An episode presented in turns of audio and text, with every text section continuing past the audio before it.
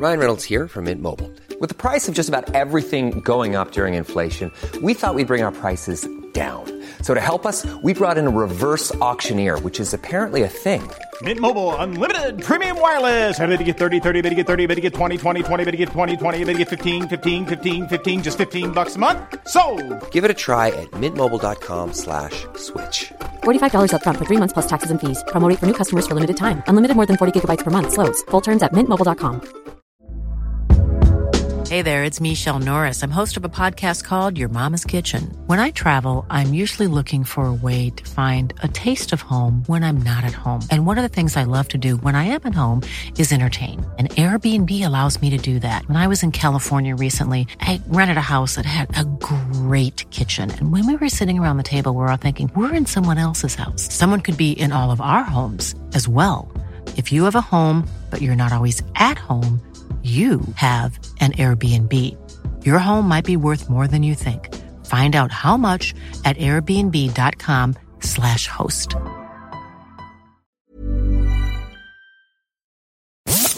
Welcome to the Suitcase and the Scribe with award-winning journalist Scott Burnside and former NHL goaltender Mike McKenna, a member of the Nation Network of podcasts and delivered by DoorDash.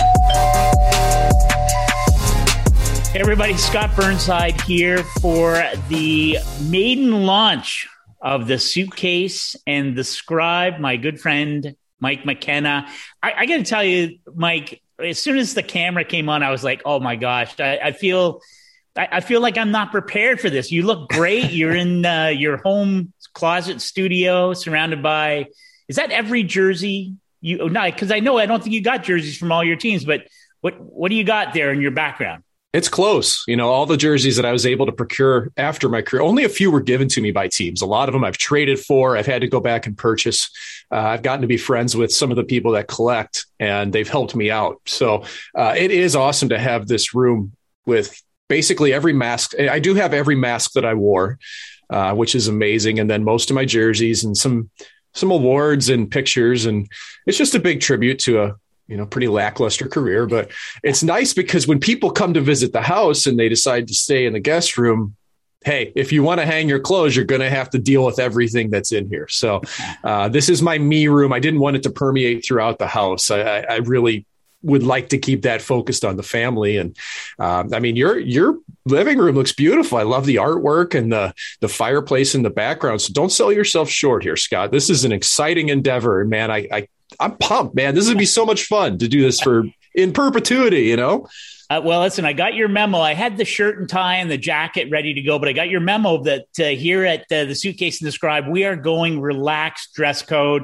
Uh, got the Lululemon shorts on. You can't see them, thank goodness. But uh, no, we're going casual here. And I notice you're you're sporting the uh, St. Louis Cardinals cap, hometown cards after it today in the as we're taping uh, in the wild card game. Uh, but I want to get so we talked about your jerseys and the mask.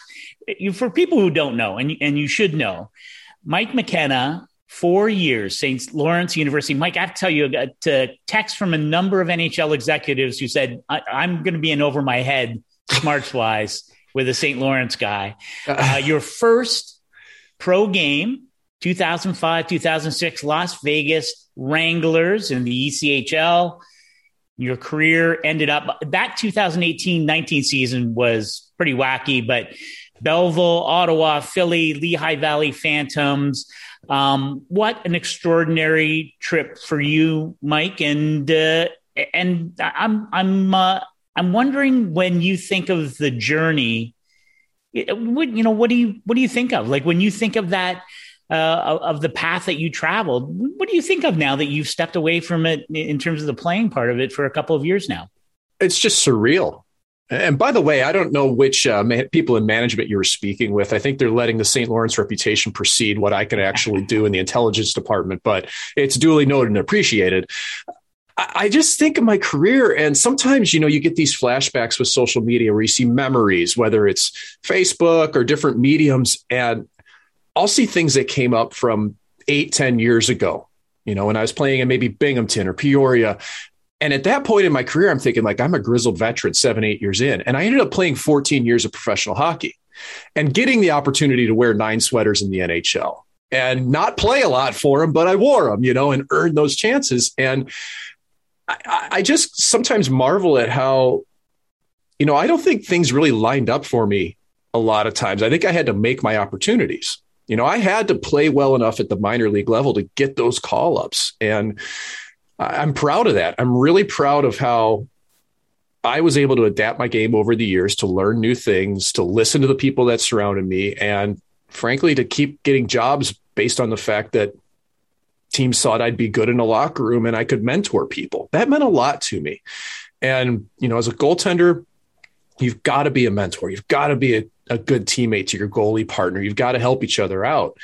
Uh, and, and that was really a core tenet of what I did. But it was just such an amazing journey. And the people I met along the way, like Scott, you and I met in Dallas when I was there, 12th year, 13th year of my pro career.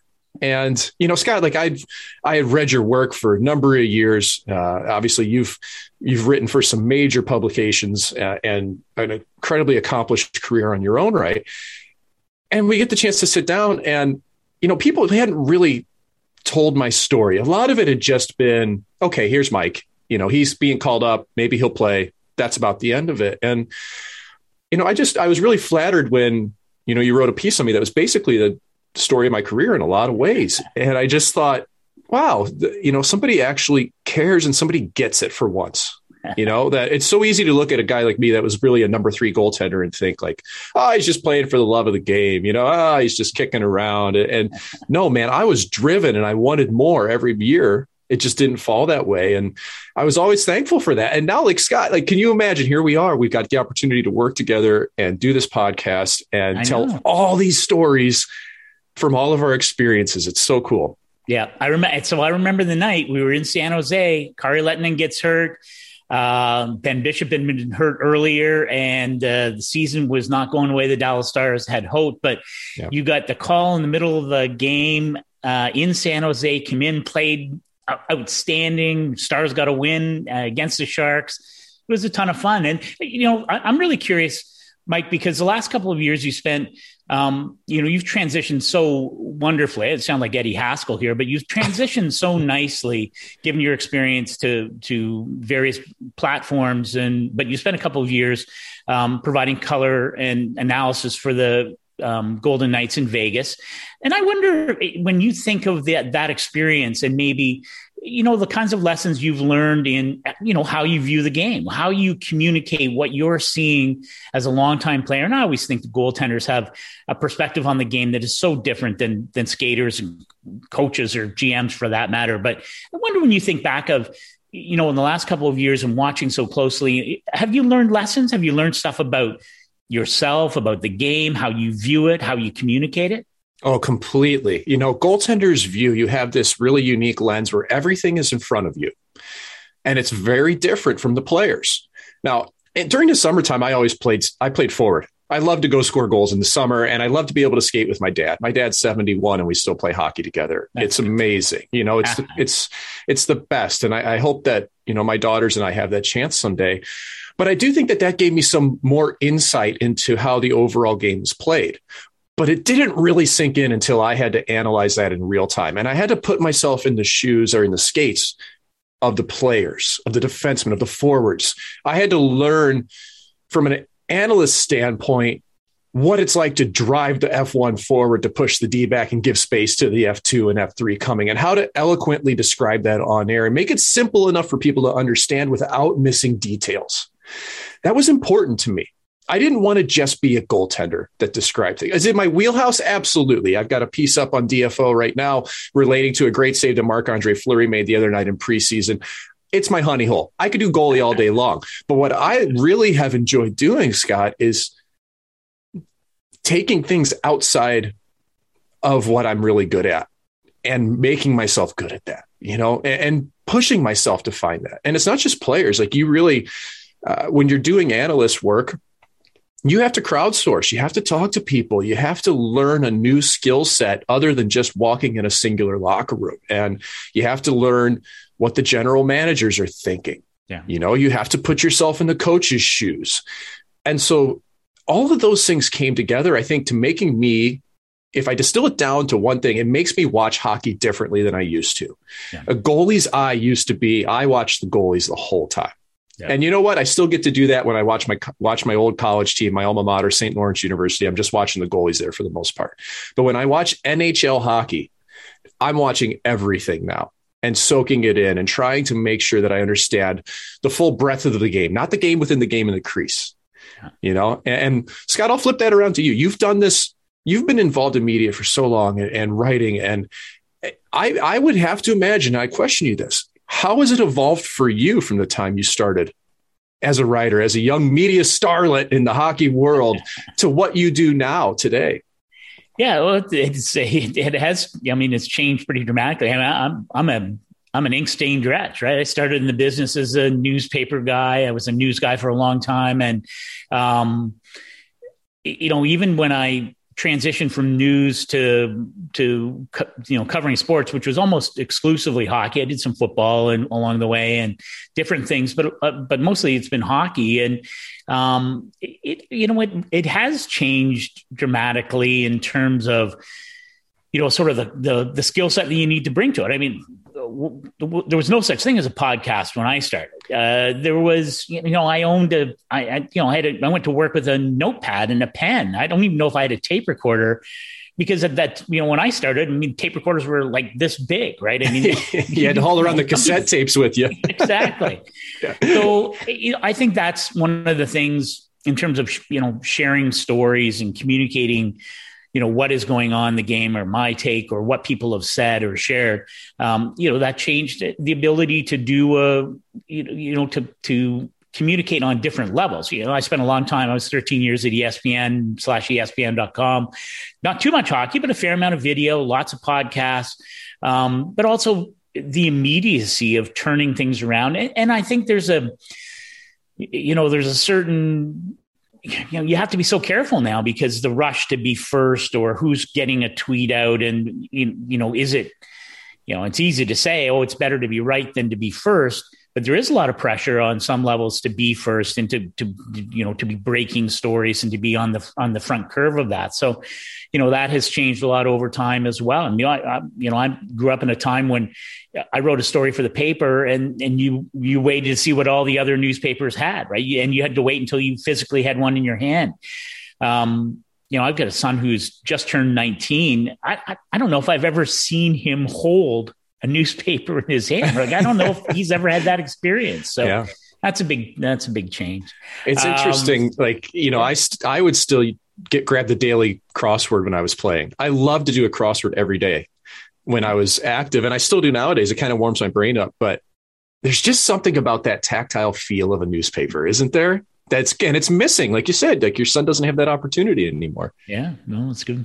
Um, well, all right, it's been fun. All right, let's let's uh, let's talk some NHL hockey. I think and, it's time for I, that. It, this I can't. I always love this part of the season. As you and I are talking, Mike, we're less than a week away from the start of the 21-22 season. Got Olympics in the mix. We've got hopefully a return to normalcy. Hopefully, you know, COVID nineteen. You know, we're not we're not clear of it, but hopefully uh, this season will represent something rep- close yeah. to normal. And we're managing it now, I would yeah, say. That's it. And th- there's been some, there's been tons of news as we even approach the the first game, and I, I think the biggest story in hockey, eh, you know, and and it may turn out to be a story that continues to be or to uh, to resonate throughout the, the season and beyond perhaps is um, Robin Lehner, uh, a guy you know very well, and of course yep. in Vegas, um, and his social media, um, uh, the word that I'm looking for, but sharing on social media sure. some very serious concerns about uh, a whole range of things. And I, I, I, wonder, you know, from the moment you saw those tweets going out, what went through your mind and, and what was your reaction to, to what Robin Lehner had to say um, to the hockey world? Well, if the first thing that catches your eye is just this is so uncommon within the Vegas Golden Knights. Okay. Beyond the aspect of what Robin was saying, it was like he's really putting himself out there. He didn't tweet all last season until playoffs. The whole team didn't tweet last year at all. And now all of a sudden, The shackles are off. He's saying what he wants to. So to me, this is truly a personal decision that, hey, whatever the team has said for us about social media, I don't care. This is important enough and I need to say this. Yeah. And the guts it takes to do that is massive. And this kind of started last year during the bubble or during the season when, uh, you know, it came down to the vaccination status. And Robin put it out there that, hey, like, we think that if we all get vaccinated, we're going to get more privileges. We can do more things. And that was the start of it. And Robin sat on stage for 12 minutes, pouring his heart out in one of the really the bravest things I've seen a player do to sit up there and truly speak about what he felt, no matter what anybody else decided about. And to, I can tell you that this ruffled people in the hockey world when he did that to an extent that I hadn't seen. I listened and heard people within hockey mock what he was doing. And to me, it made me feel sick yeah. because this is a person standing up for what he thought was right. Yep. And, you know, that's kind of where this continues to. The hard part to this is that, you know, Robin has really put some things out there. I mean, essentially calling upon another team's head coach to be fired, in some ways, blackmailing the NHL to get this done. You know, I'm going to release something every day unless you fix this. Yeah. I mean, that's kind of blackmail. and, you know, that didn't resonate well within hockey circles in, for some people. But then you've also got those who've been wronged by things within the game that are going, yeah, go get them, Robin. It's about time somebody stood up for this. It's about time somebody had the guts to do this. And I mean, he even mentioned it. Wait, wait till the NHL cancels me for this, you know, and that hasn't happened. You know, he has a lot of leverage here and he's using it. He's using that bully pulpit. And the real question for me is who comes along with him? Who's willing to jump on this bandwagon and make it happen? Because sometimes all you need to do is you get a crack in a levee and things start to go. Yeah. You know, he's there's a lot going on there, but I think his crusade and it's eh, crusade's not the right word. I just think what he's doing is virtuous. I think he's standing up for what he believes, but I think he's got to be careful with it because the messaging wasn't perfect when it came out. It was passionate and it has created some change and it's rattled some cages. Um, but I think moving forward, like he said, hey, I'm happy with the progress, but it's going to be behind closed doors from now on. Yeah. Well, and that, you know, I'm here's, I think you're absolutely right. And I, I you know, I talked to people who are connected with the, the, the NHLPA and they were, you know, that they're involved in the process as well. And certainly the fact that the, and already the NHLPA and the NHL have met and you know, sort of to take steps forward to address what Robin was talking about uh, during the the series of social media tweets.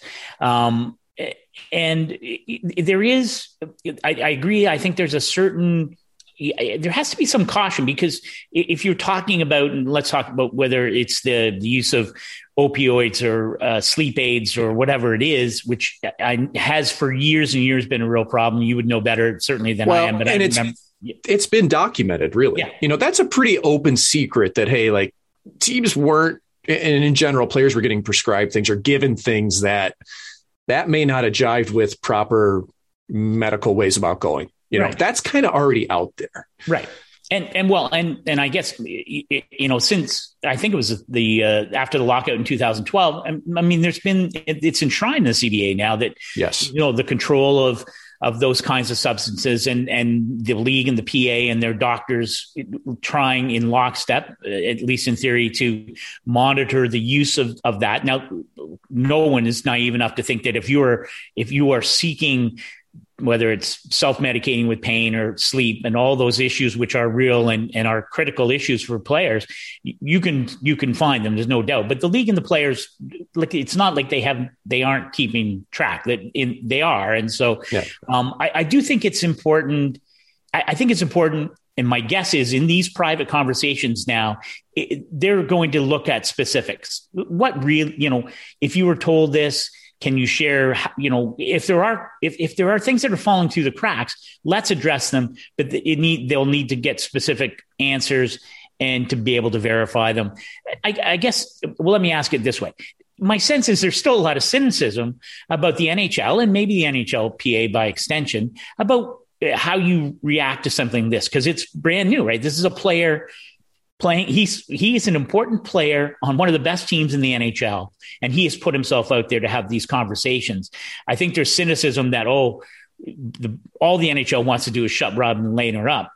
I would like to think that what the NHL and the PA hope to do is to find out what he's really talking about and if there are issues that have fallen through the cracks or been ignored that they address them.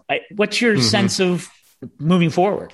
I think a lot of this comes down to what the PA does and how they communicate with people. And you know, if these if these problems and issues have been brought up in private to the PA and the PA hasn't moved on it, they haven't gotten any traction, the NHL hasn't uh, truly been aware of what's going on, then everything Robin's saying makes a lot of waves for a reason. And I think there's uh, across the board, a lot of players aren't happy with the PA, you know, for one reason or another, whether it's escrow, whether it's anything. Um, it's a hard job too. Like, let's be honest, like the PA has a lot of conflicting voices trying to pull them in different directions. In some ways, it's a bit of a bloated organization. There's a lot of people that are, you know, in the pipeline and, and they're ancillary folks trying to do things for the players. And sometimes that voice gets muddied. And, you know, I, I think the PA is going to have to do a better job of crowdsourcing these opinions and making them happen on purpose. And like, let's, and they need leadership to do that. Like, look at the Eichel situation that Robin is so passionately spoken about. In the C, in the CBA, it says that the team has the ultimate say when it comes to medical care for the player. First one, that's on the team. They take the first opinion. The second opinion, a player can go get it. If it's contrary to the team, they go to a third party arbitrary or third party opinion but ultimately, the team physician makes a decision. They just take into account the second and third. So basically, second and third opinions don't matter. That's what it comes down to. Yeah. Well, whose fault is that? It's in the CBA. the players signed it. Yes. You know, how does the NHLPA and the players, because they're lockstep, the PA works for the players. That's what always bugs me. The players can tell the PA what to do. And if they're not happy, you get rid of people. The players signed on the dotted line for that. They decided, okay, yeah, we're good with this. And now it's a problem. So when the dollars and cents are all that matters to people, they forget about the important things. The fact that when you're done playing hockey at 35 or 40 years old, you're still going to live until you're 80 or 90, hopefully. Yeah. And you're going to have to deal with medical decisions that have been foisted upon you by your employer because you agreed to it. Yeah. And that, well, to me, that's that's a lack of leadership from within and from the top. Well, and that I mean, I, I'm we could go down the rabbit hole on on the whole, you know, the, the players' association. But your point is, it's good. It's it's easy to say, well, what is you know the PA allowed this to happen or like i go back even to you know the fact that after you know leading up to 2000 the olympics in 2018 well it wasn't enshrined in the cba that the that the you know that the NHL was going to take part, even though it was a it's a motherhood issue for a lot of players. That's right. why we're going back to Beijing in 2022, all things being equal. It's because it's now enshrined in the CBA. It wasn't yeah. before. Well, again, is that a failing of uh, of uh, of leadership at the PA, or is that a failing of the membership who gets the document and did no one put their hand up and say, "Well, wait a minute, what about the Olympics here?" Or you know, and they, what happened was that they allowed the NHL to try and leverage that failure um, for opening the CBA earlier, and and it became a bargaining chip that they yeah. NHL probably didn't expect that they would have. So, I, I guess it, you know, again, you've been in those meetings and you understand the dynamic within the dressing room, but it's it is at some point the the buck stops with the players because it's their union. That's right. It's up to them. And now, listen, my my negotiation experience, admittedly, has been American League level. Sure. And I've done CBAs. I've sat face to face with owners, with GMs, with very important people with teams. And you learn very quickly what negotiations are about. They're really about money mostly. Yeah. But you also have to understand that there's all these ancillary topics that you can get movement on. I can guarantee if the players put their foot down and said, we're not doing this until we fix medical, that would change because it doesn't matter as much as the revenue sharing. Yeah. Even if, even if Jack Eichel is a $50 million asset for the Sabres, that's something that the players could still push on. And who knows, maybe they pushed hard, but I just don't think that players read enough. I don't think they read the CBA. I don't think they're actively involved enough in the negotiations. You know, we try to round up the herd and you couldn't get anybody to even show up or, or listen to these meetings. And again, that's at the American League, but I know it's at the NHL too. The only people that are allowed are people that have problems or complaints, yeah. but it's only their cause. You know, they, they just don't have the necessary interest in the whole picture. It's just, can we get rid of escrow? Escrow, you know? Well, maybe toss your health in there, toss it off ice, toss all those things. So, you know, there's a lot going on there, Scott. And I, I, I think if anything that what Robin's done is going to help the dialogue, and that's what we can hope for. And hopefully, you know, his cause of of mental health is is it helps that as well because the yeah. players do need that, and people don't understand how difficult it is on them. And yeah. you know, it's it's it's a topic that's not going to go away. And another topic that won't go away happens to be injuries to start a season, Scott. And it's every year, man. Like these teams commit to it, and you're thinking, man, we're good on paper. We're going to crush them. We're, and then all of a sudden, oh no, yeah. Crosby's out, Malkin's out. Is Guentzel going to be back? I don't know. Is Aston Reese going to be okay? Like there are so many question marks to a season when people get hurt. And Scott, I'm, I'm wondering from your standpoint, what teams are you looking at thinking there's some question marks here? Can they recover from the injuries that they have presented to them at the start of the season? Yeah, no, and I mean, you touched on it, uh, Mike. you know, for me, I think the, you know Pittsburgh Penguins are the obvious ones, but and and you know, with with, with all due respect to Jeff Carter, I, I love the pickup of Jeff Jeff Carter by the Penguins at the trade deadline last year. Um, great career and a, a, really important part of that Penguin Penguins team. I frankly should have should beat the Islanders in the first round if they got any kind of goaltending. But I digress. But now he's their number one center. I'm not sure right. that was the plan for Ron Hextall. No, he was meant there. to be a, a third line winger, potentially center if necessary. yeah, exactly.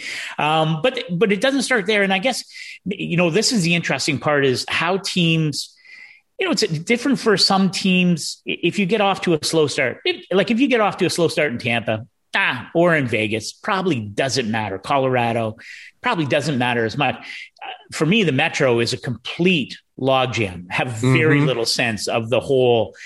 You know, if there are, you know, are there three teams that go to the playoffs? Maybe there four. I can't imagine five. But anyway, it, the, if you get off to a slow start in the Metro, that that can that can scuttle your season, and I think that's the issue for Pittsburgh you know, Washington maybe without Nicholas Backstrom with an ongoing hip injury. Uh, one of my favorite players in the NHL, just and you know, playing in the shadow of uh, of Alex Ovechkin all those years. I don't think people get how critical Nicholas Backstrom is to all of yep. what goes on in Washington. And I and, and I think it's interesting that both those teams have significant injuries moving potentially moving into the regular season. We know Malkin and Crosby won't be there to start. You mentioned Jake Guentzel uh, COVID nineteen issues. Hopefully, he'll be back. Um, I, I'm curious, like, is is there a team that you know where you where you look at the injuries and you think, oh, this could these first few weeks could dictate the entire season for this team, whether it's Pittsburgh or Washington. I, I think of those two teams because I wonder. I, I, you know, it hasn't been great for them the last couple of playoff years. Are we seeing a window closing on the two, you know, sort of standard bears in terms of franchise success coming out of the 0405 lockout? Well, I think so. I, I really look at, uh, you know, Pittsburgh, man, like you said, is the tough one for me, missing those two big superstars. And Washington, yeah, Backstrom. I'm also worried about Samsonov there. He's hurt again. Yeah. And you start to wonder on a career arc for a goaltender, can he get to that high, lofty status that's expected of him? Because he hasn't really done it yet. There's been glimmers of it, and then he's hurt, or he's out, or that it regresses there's question marks in goal for Washington. You know, Vanecek's he's a he's an NHL goalie. He's proven that. Can he take the next step? They're not expecting him to supplant Samsonov. They need him. So I worry there. Uh, and I think across the league, teams are in a tougher spot in some ways. You know, there's a lot of day to day at the start of the season. Yeah. I do look at Montreal, who's a team that I really like. Yeah. I really like them. I love how they played last year. I think they finally have a true identity that even without Phillip Danault, you still have people like Anderson and Gallagher really leading the way for them and that young mix of Caulfield and Suzuki. But what are they going to be like without Weber? What are they going to be like without having that trigger man and Hoffman at the start of the season? And is Carey Price going to be ready or not? There's so nobody knows what's going on with Carey Price. I've tried as hard as I can to find out, and it doesn't happen. You know, his knee, he had a, he had surgery on his knee, that was meniscus in July, and that's not a minor surgery for a goaltender. Mm-hmm.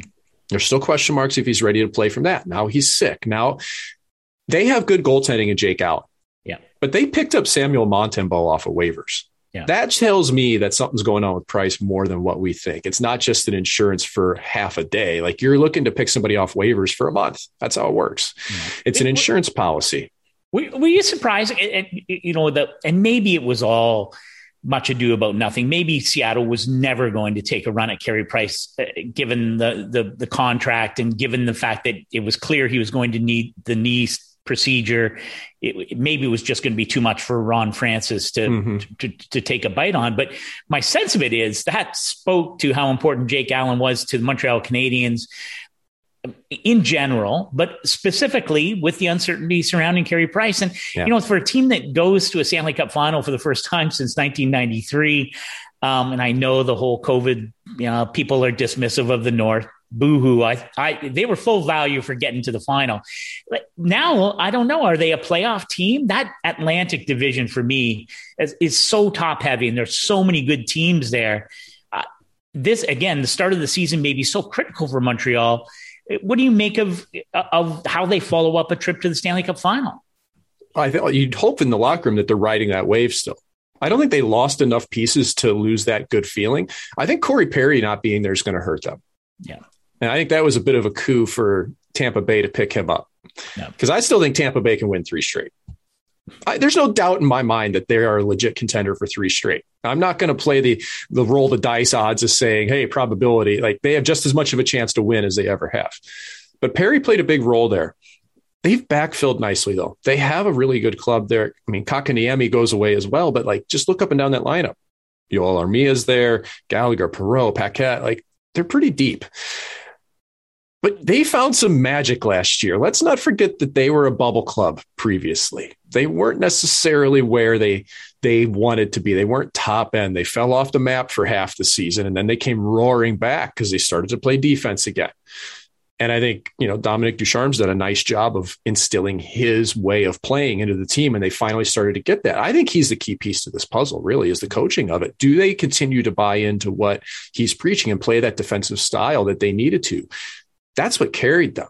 You know, are they a dynamic team that can score with Caulfield and with Suzuki and with Anderson crushing down the wing? And now you've got Dvorak in the mix. Yeah, they can. But the core of that team is defending. And I think that I think Jake Allen's a huge part of that. He was last year uh, and will continue to be. I just don't know when Carey Price comes back how that split works any longer. But keep, I mean, Ducharme to me is he's the linchpin there into how that team progressed throughout the season to get to where they were in the finals. Yeah. Um, all right, uh, we're going to uh, we're going to switch gears here just a little bit, and it sort of goes back to me. We were talking about Robin Lehner and and how having a current player speak out and share their you know their thoughts and opinions is is is a little bit unusual given the dynamic of hockey. We're going to see, and we're going to see it here at dailyfaceoff.com, but we're going to see around the NHL uh, a real, I think, a, a, a welcome change. I welcome it anyway. A welcome change in terms of we're going to start to hear from officials and, and mm-hmm. one of your you know guy that you know very well and people around the NHL have known for years and years and Tim Peel is part of the the, the team here at dailyfaceoff.com both ESPN and TNT um, I believe are, are, are are going to rely on officials to come in and help them uh, help viewers understand whether it's specific plays or how how the game is called, those kinds of things. I, I love that part of the NFL, and I'm a bit surprised that it's taken this long for the NHL to to sort of follow suit in terms of why not have that voice? Because it's so critical to the flow of the game and how games uh, you know the outcome of the game frankly. But i think i can't wait to see how it goes. And i wonder what your view of it is and whether you know what you're looking forward to when when we start to hear from officials you know a voice that has been more or less silenced for forever and ever Yeah, dating back to when they sent when they took the names off the referees' jerseys. Right. I mean, I Scott, you that. and I, we both remember growing up and seeing you know, Van Massenhoven across a backplate that they could hardly fit on that zebra sweater. Yes. Uh, you know, and the personalities, Bill McCreary with the big mustache, and then you'd and have Kerry Fraser with the perfect hair, and then Paul Stewart would be feisty on the ice, and then the the famous you know Koharski moment with uh, uh, oh I'm I'm forgetting in New York and Schoenfeld with yeah with Shoney with Shoney in New York and I think that referees and officials are part of the entertainment aspect of the game and they should be glorified. Yeah. I don't like that they've been in the shadows. I think that it, it dehumanizes them. It takes away the element of the game that is there. It's present.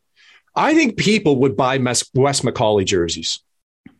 I would buy I think there would be. I would. Yes. I. I mean, I would gladly wear that. And I mean, I'm. I'm biased, man. My grandpa was a referee until the day he died. Two weeks yeah. before he died at 76, he was on the ice. Mm-hmm. Uh, he was the oldest referee in USA Hockey's system, and I found out later he, he somehow magically managed to stay 65 years old for a really long time. But I just think that this is a great thing for the NHL to put them on the stage. And I know that the NHL itself had not wanted referees to be able to speak for a long time. Yep. I know that. And for better or worse, that's what the policy was. And do we get to the point where referees go up to the stage after a game and do press conferences? No, I don't expect that to happen. But I do think giving them some leniency to speak and to be human and not be completely muzzled is a good thing.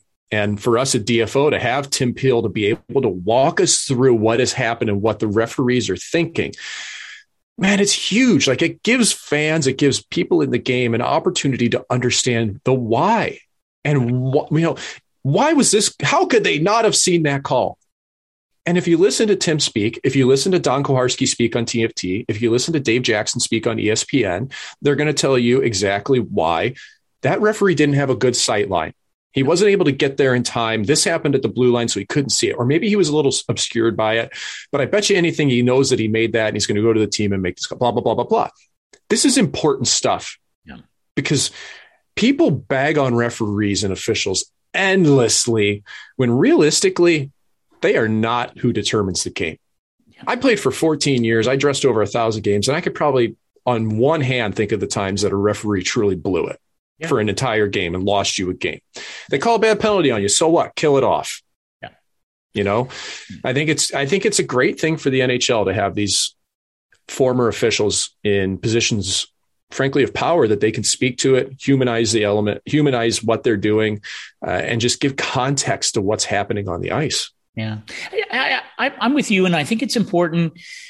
But to me, it's part of you know a, a longer equation, and and that is, a you're you're going to educate the fan who otherwise might be just railing on social media or whatever it is yep. about the referees. And I think it, I think to be able to tell their story and to explain things again, I go back to the NFL. Um, I, I just, I love when, when we get the, the voice that says, here's why they're going to make this call or here's why they missed it. I, I love that part of it. I, I, do think that the NHL still needs to come to grips though with how you know how the game is called and and it's a, it is a long equation. A couple years ago, I was at the um, it's called the Exposure Combine, I think in Buffalo, and and, and the NHL I think has quietly um, tried they've tried to bring more people into the pipeline. It's hard. Mm-hmm. It's a mm-hmm. hard job. Oh my and God. Ex players especially. Yes, exactly. Yep. Well, you know this from being with your girls and youth hockey. It's a thankless, god awful job given oh. how sadly fans and parents often treat people at that young age. And so getting qualified that pipeline needs to be full of men and women who love the game and want to be in that position. And, and it's a, it's a struggle for the NHL, but also I think there's also has been a struggle. What is the message from the NHL on how the game is going to be called? And we're going to start this season with a welcome, I think, uh, crackdown on cross checking. I don't know how many times watching the playoffs last year, absolutely cringing as a player gets drilled from behind four or five. I think you mentioned Corey Perry. What's his back look like oh. after a playoff game? But eh, these are important things. The sad part is what the NHL consistently does, in my mind, is all they do is take pieces that are already in the rule book, highlights them, highlight them, and then they will be, oh, that's a focus now.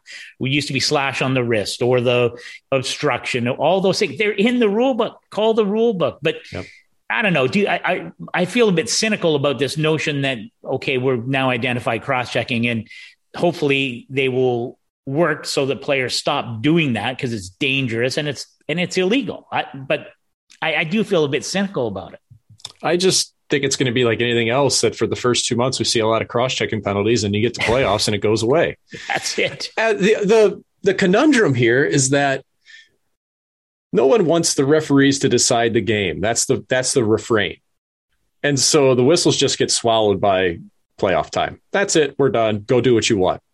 And but then you get people that are so upset because they didn't call anything. And I just to me it's like if you have the rule book, call it and people will adapt. They have to adapt. If you keep sitting in the box until January for cross-checking people, it's not going to fly. You're not going to play. Your coach isn't going to put you on the ice, yeah. but they have to remain consistent with it. And I, I just feel like even in in playoffs, like it's it's so exciting to see five on five hockey and the level ratchets up and everything. But you know, if you set the tone and make those calls, you got to adapt again. It's like it's like golf, Scott. Like you got to play it as it lies. Yeah. You can't walk up, take the foot wedge out, fluff it up, and get your wedge out and, and knock that baby right stick high with a bunch of backspin because you gave yourself a better lie. Well, you can't just get better or different referees during a game that are going to call it differently. You have to adapt to what they're doing. And they're humans, they're all different. But that rule book is finite, it's black and white, it's simple to read. And you can't cross check somebody. You can't interfere with somebody. And you know, if you're trying to improve scoring, that's always what we're talking about. We need more scoring. We need games more exciting. Who gets blamed first? It's the goalies and the equipment size and everything. Like we've always felt the brunt of that. And you throw that back the other way, and it's like, just call the rule book. You'll get a ton of penalties, or at least if you don't get those penalties, it's going to open up the game and let people shine. We don't want to see Connor McDavid flying through the neutral zone, getting whacked on the wrist or interference. We want to see him unimpeded blow past people and go top dog between his feet off the bar and look like Superman out there. That's what we want.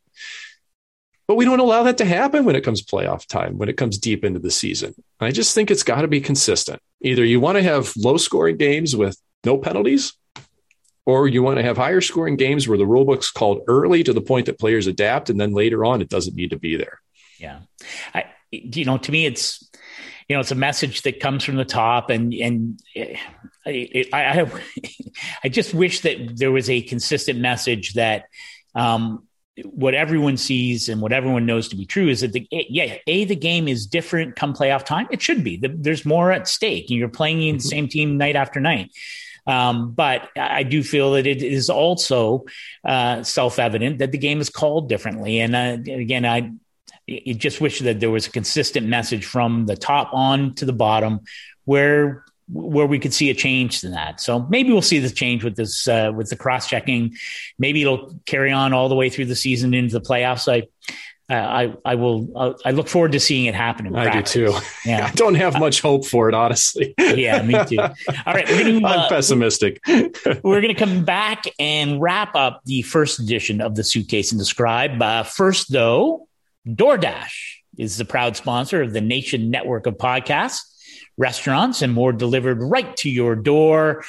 And I know you were a big fan of DoorDash, Mike, and uh, I, am glad that uh, that they're aboard. I, I'm I'm uh, I'm looking. It's already making me hungry. So uh, well, you've we've got that promo code to use, and I think that during the pandemic, we all learned different ways to find get to get food delivered to your house. And thankfully, DoorDash in St. Louis, Missouri, is a pretty uh, pretty expansive list of restaurants. We've got a Thai place down the street and another nice. um, couple of different favorites that you know we used it during the pandemic because we weren't going out of the house, and now we found that we're using it now because it's just so easy and it gives us more time. So big DoorDasher fan. And uh, as you said, now we've got some rapid fire. Let's and so. Scotty, I, I think I'm going to start off. I'm going to pose you a couple questions here. All so right. I've got three of them for you. Okay. And I just want to take this some different directions. Okay. First one Which team or teams do you think are going to surprise this season? Oh, that's good. Uh, now, you want a positive surprise or a negative surprise? Um, open ended uh, on purpose. Open ended. You know, here's here's. I, I, think there's a certain amount of cynicism about the Edmonton Oilers. Um, you know, the whole you know the Duncan Keith edition, and and and they've lost they've lost uh, for me a, a, lot of the defensive depth that you might have a couple years ago would have expected that mm-hmm. um, we're, we're going to be important players. Ethan Bear is in Carolina now. Um, you know, Adam Larsson is in yeah. Seattle. Was I think had evolved into a really underappreciated top four shutdown D guy. Um, bomb still out there. bomb still gone. Know, yeah. injury, so his place and you know his return unknown, but it's a long term. Caleb Jones, of course, joining joining Seth Jones in Chicago. But I, I talked to a scout not long ago, and he he really thinks that this is this Oiler team is is better, or that they will be better this season. And a lot of it has to do with Zach Hyman. I'm going to use this. I use this. Uh, I, am going to use it repeatedly and pretend that I came up with it. But I did have an executive who said to me, "What if Zach Hyman is to Connor McDavid what Chris Kunitz was?" To Sidney Crosby. And if that's the case, um, you know, a lot of the questions about who helps Draisaitl and and McDavid, who who's who supports them in terms of scoring and production. I think Zach Hyman is a huge part of that. Um, and so I think the Oilers are going to be a, a, surprise. I picked them to go to the Final Four. I, I picked them to go to a Western Conference Final. So that's my that's one of my surprise teams. I like now, that. I, I think the Rangers are a team I would look for, and and I also don't want I wouldn't discount the Dave Tippett factor in Edmonton. I think he has really done a good job coaching that club. He's been successful previously with Phoenix and Dallas. That team's finally bought into it. If if they can keep that defensive pressure that they did last season, can they roll that into playoffs? That's my question for them. Yeah. Uh, the thing I, like, I like about Dave Tippett is that, and I, I believe this is his contract year. It, you, all other coaches, that is could be or would be an issue. And we saw Sheldon Keefe sign an extension in Toronto really to take that out of the equation, which t- totally makes sense to me. Dave Tippett can do whatever he wants. He's he's one of the smartest people. He's an astute businessman. He's in this to win a Stanley Cup. And if it if it, it's not about him personally, I, just think you're absolutely right. Like he's a great fit there. There's a lot of pressure on him this year, uh, that whole team, as there should be. There's no way you should never have been swept by Winnipeg. That was that's embarrassing. But I do think the Oilers do take a step forward this year. Uh, all right, I'm going to give you a name. We'll do a little word association then. Carter Hart. In major need of a good start to the season. Yeah. Because last year was abysmal. It was not anything that he or the team wanted, but they continue to believe in him. They continue to throw all their weight behind him. Yeah. But he's going to have to earn that crease. Martin Jones was a starting goaltender for the last however many years in the NHL. He's won a lot of hockey games. He has had incredibly mixed results as well. He needs to bounce back too. But Carter Hart has to win that net. He's got to come to work every day with a smile on his face, have some fun, and get that joy back. I think it can happen. I like. I think Philly should be improved defensively, um, and I think that'll help insulate him and give him some some confidence. Um, but he's definitely he's gone through the first bit of adversity really in almost half a lifetime. You know, he has always been on a really good team and been able to perform. So bounce back season needed. He's got to grab that net early and run with it. Yeah, I, am I'm, I'm I'm a little bit biased. I spent some time with Carter a couple summers ago, uh, and I know you know him from your your time in Philadelphia. Yeah. Um, such a, a good kid and and really smart. And just before we leave that, I, uh, to me, and it's not just Carter Hart, but to me, I think this is a season after the last two seasons with the COVID and the restrictions. My sense of a young man who was going through a difficult time last season would have been very it would have been exacerbated by the fact that you don't have the time on the road with your teammates. You you can't go and hang out at Claude Giroux's place, or you shouldn't have. You can't go and be. You can't find solace or comfort in a way that you normally would. And I think. Well, I'll ask you: Do you think that this season, assuming we we maintain a sort of normal ability to interact, how important is it for a young player, whether it's Carter Hart or Alexis Lafreniere or any other young mm. player that maybe didn't achieve what they wanted to, how important is it to have normal? It's just such a hard way to break into the league and establish yourself when you don't have the normal creature comforts of being a human being. Yeah. It's so tough to do. But some people handle it better than others. Some people didn't affect them whatsoever, you know, and I think that that's really how you compartmentalize things. You know, I, I do think that that is a sign of the mental strength of some players that are able to take these things and just put them away. You know, sometimes I believe that the hyper focused hockey people struggle yeah. when they don't have resources and outlets outside of hockey. And I, I, think that in a situation like last year, man, I'd have been doing everything I could to find a hobby in my house. I would have been a prolific guitar player. You know, like I, I, I would have read 15,000 books. Like I just, I would have found things to do to take my mind off of hockey because it's so easy to spiral when things don't go well and when there's expectations and when they're all on your shoulders. And I mean, I love Brian Elliott, but he wasn't pushing Carter Hart at all. Yeah. You know, and that's, it was a good fit because good mentor friends. I think Martin Jones now you've got somebody come in who's been a number one and he's going to push him. So yeah. it was a tough year for for players, but then again, like some people were fine. You know, it, it affects everybody differently. Yeah. And so my next question for you revolves around kind of that similar topic. How many games this year are rescheduled due to COVID nineteen? I'm going to say uh, zero. Good. I think we're, I, I, think we're on track. I think, and I, and I think you know, not to go down the uh, vaccination rabbit hole, but I, I think the fact that we're going to start this regular season with really a handful of players who are unvaccinated, I think is critical. And even though, you know, I, you know, my understanding of Jake Guentzel is that that was, you know, he was vaccinated, still, uh, he was dealing with some COVID issues. But I, what I hope we're going to find is that those things, that's reality. That's the reality of COVID 19, but it's not going to lay waste to a team like we saw with Dallas out of the right. last year. We saw with Vancouver, Buffalo. I don't think we're going to see any of that. I think we're going to see. I think we're going to see. Watch me jinx it now. Smooth sailing, eighty-two games. So I agree with you. I hope so, at least. Yes. All right. I'll ask you final question. A little word association. Vladimir Tarasenko. Oh, when does that blow up in St. Louis? I mean, here's a here's your star player making eight million dollars, who's finally healthy again, who should contribute to your team, and he doesn't want to be there. And I know everybody's saying the right thing, but that's a distraction, and that's going to at some point blow up yeah. if that's not taken care of. Like maybe I'll be proven wrong. I don't know. Maybe somebody in the locker room is going to grab him and just say, "Hey, you're you're either on board here, or you can just leave." I don't know how that's going to play out because eh, the whole thing's just weird to me. You know, you're, you're already being paid handsomely in a city that you've won a Stanley Cup in.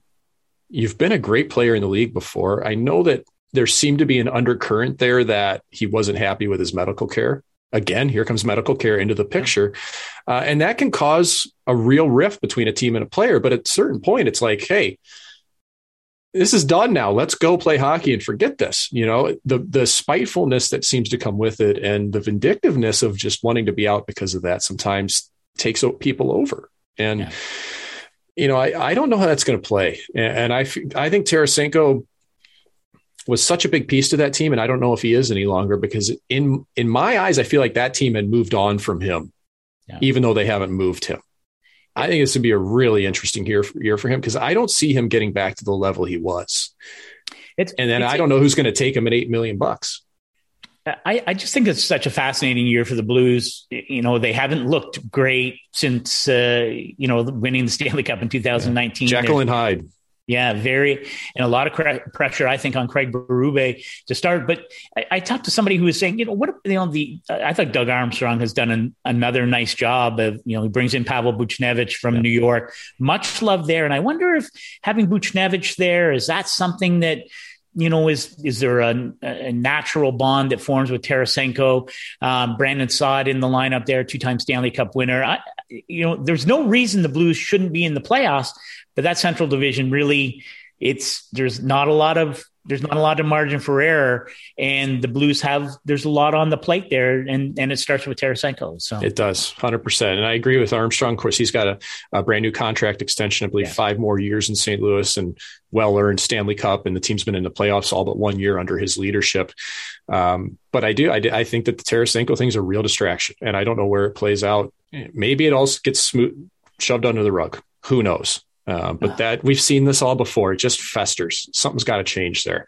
I got one more for you to end this. This is a fun one. All I want to know is All Star game in Vegas, Scotty. We're we're looking at this. We're we're circling it.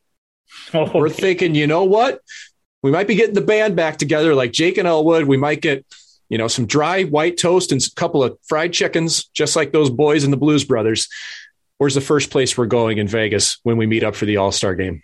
Oh, okay. I, I, I, like your, I like your thinking, and I'm I'm already going to be starting to do some uh, some research. My favorite dive bar in Vegas closed down. I haven't been there in years. Uh, I like the you know the, uh, there's a uh, um, I like a, a, place called the AC Do no Oasis Oasis like O and then Aces. I, I have spent an interesting evening there. Uh, but I'm here. Here, you're the Vegas man, Mike. And my bottom line is, where you go, I go. Well, maybe we'll go do a little tiki bar. I had a friend of mine, one of our uh, our folks from the broadcast crew, Chris Jones, gave me the true insider tour of Vegas when I was there, and there's some pretty cool places to head to. And of course, our, our mutual friend Brian Slagel, the owner and CEO of Metal Blade Records, is also a Vegas a, a he is now a full time Vegas resident and can take us plenty of places. So we'll bounce off one another. We'll make it happen. I can't wait for it to to go, man. Like getting and, and, people in hockey, like the players want this, but people in media media want it just as much too, eh, Scotty? Like True. you haven't been able to see all your friends and compatriots now for way too long on a regular no. basis. Yeah. Well, let's make it happen. Absolutely. My friend, this has been outstanding. The first edition of The Suitcase and the Scribe now in the books. Um, can't wait for next week and fine work by you. Let's do it again. I, I'm, I'm, I wish we could tape the second one right now, but no, we're going to have to wait. Uh, we'll have more topics. We'll have more hockey topics next time. It'll be even That's better. It. Thanks for listening to The Suitcase and the Scribe, a member of the Nation Network of Podcasts and delivered by DoorDash. Make sure you hit the subscribe button to never miss an episode.